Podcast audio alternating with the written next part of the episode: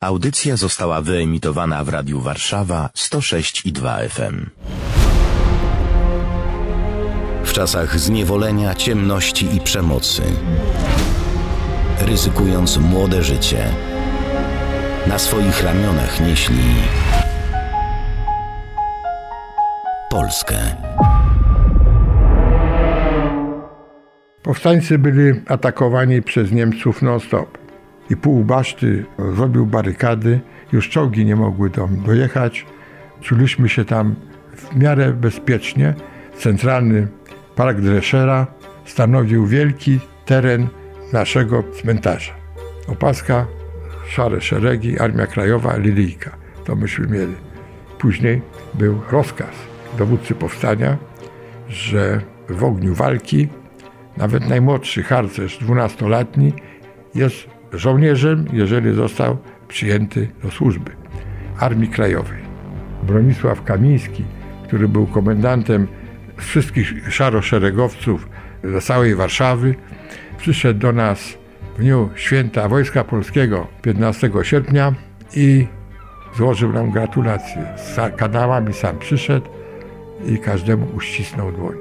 Powiedział, że będziemy walczyli do końca i na pewno powstanie będzie wygrane, bo przecież Rosjanie stoją za Wisłą, Armia Krajowa przyjmie ich godnie, wojsko pójdzie zniszczyć Niemców. Natomiast rzeczywistość była taka, że Niemcy stosują broń rakietową w stosunku do ludności cywilnej. To było sześć pocisków burzące, zapalające. Jedna, druga, trzecia, czwarta, piąta. Jeżeli się usłyszało szósty strzał, to znaczy, że jeszcze pożyje. Nazwaliśmy je krowami. Wystrzał takiego pocisku to był jak ryk krowy.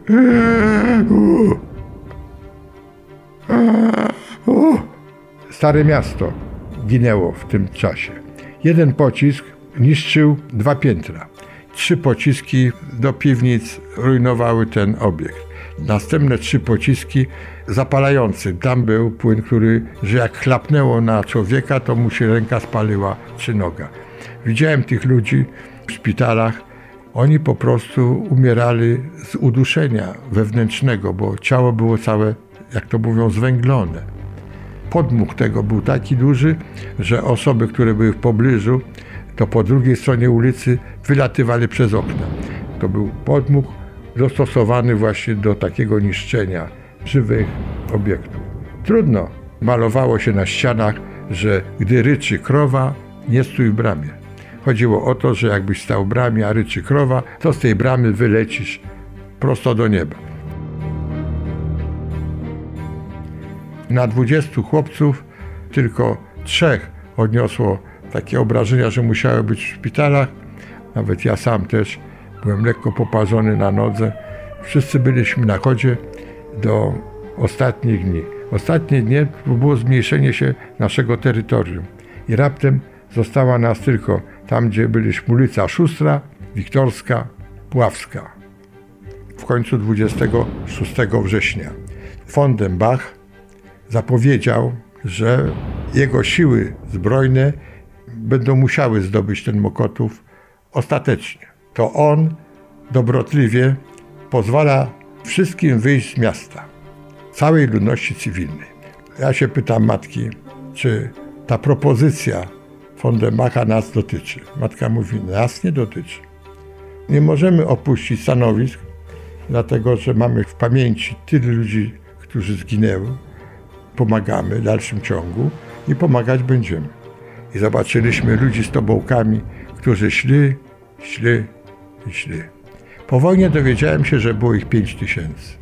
Zostali przez Niemców ograbieni i doprowadzili ich do obozów pruszkowych. U nas w tym momencie rozpoczęła się msza święta. Msza święte zarządził komendant i powiedział, że to może będzie ostatnia msza święta, bo szturm nastąpi. Na drugim piętrze naszego domu zrobiło się ołtarz, harcerze stanęli do służby, to znaczy my, harcerze, którzy zostają do końca. a ja między nimi stałem bez broni, bo nam broń nie wolno było mieć. Miałem tylko finkę swoją, której się nigdy nie rozstawałem. Było odpuszczenie grzeków bez spowiedzi w obliczu zagłady wojennej. Ksiądz nam dał wszystkich, to był ksiądz polowy.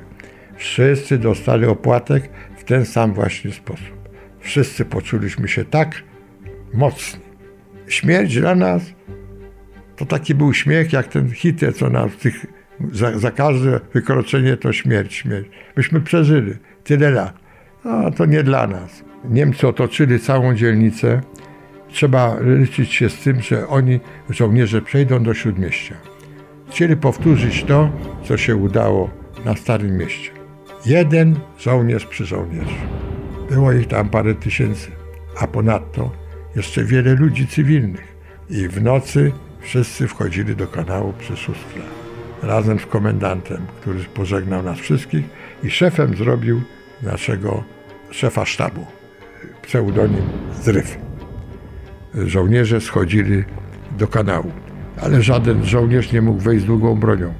Zostałem wyznaczony, że mam odnosić karabiny odebrane przez żołnierzy i ustawiać je pod ścianą domu. I to robiłem bez przerwy. Kanały, jak myśmy się potem dowiedzieli, przybrały. Woda bardzo się podniosła. Połowa tych ludzi się potopiła. Połowa zabłądziła. Połowa nigdy tam stąd nie wyszła. Niemcy wyciągnęli prawie 150 z kanałów i na, na tej skarpie rozstrzelani.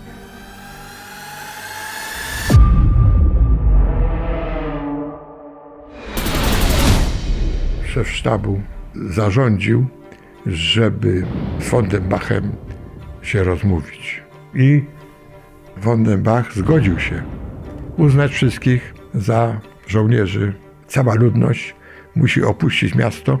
Każdy weźmie z sobą tobołek, co ma pod ręką i z takim jednym tobołkiem może wyjść z miasta. I tak do, pójdzie do Pruszkowa.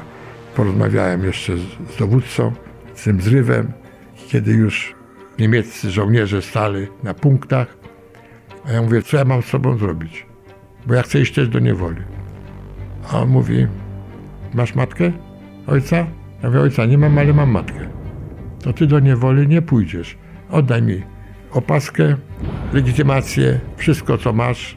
Od tej chwili nie byłeś żadnym żołnierzem, żadnym łącznikiem, żadnym harcerzem. Idziesz jako cywilny i musisz zebrać koło siebie jak najwięcej osób, jak się da, najlepiej znajomych i z nimi przejść do obozu tego, który będzie selekcyjnym obozem. Trudno, powiedziałem, że w takim razie ja pójdę z matką oraz pójdę z naszymi sąsiadami. I tak też się stało.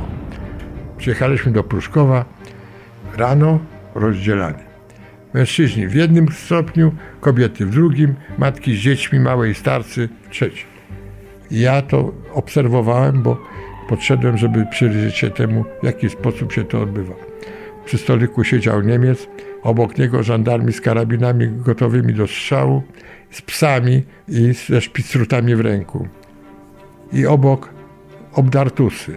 Niemcy, którzy rozpoznałem, byli u nas w niewoli i którzy odgruzowywali po każdym nalocie e, ulicę.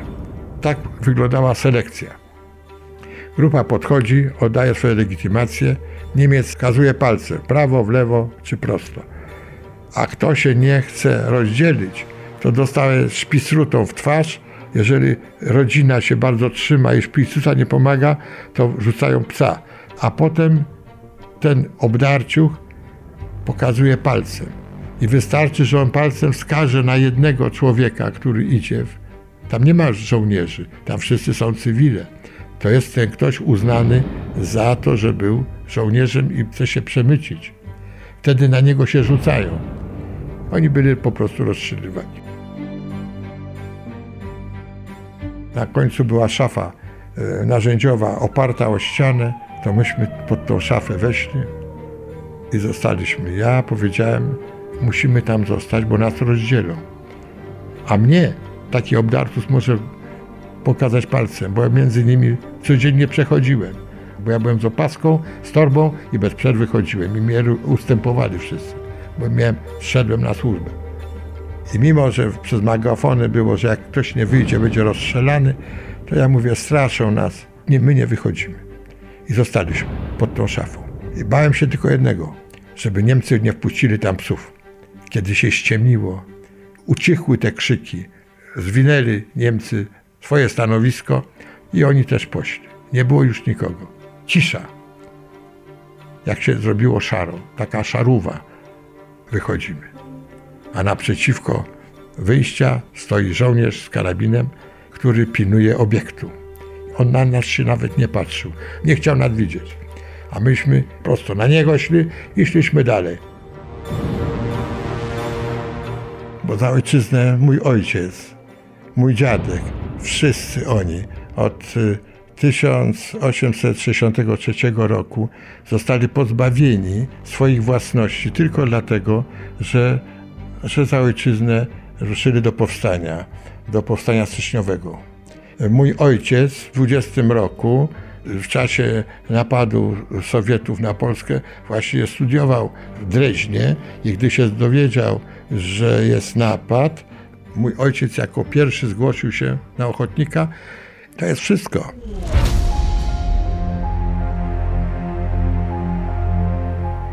Z wdzięczności za Polskę.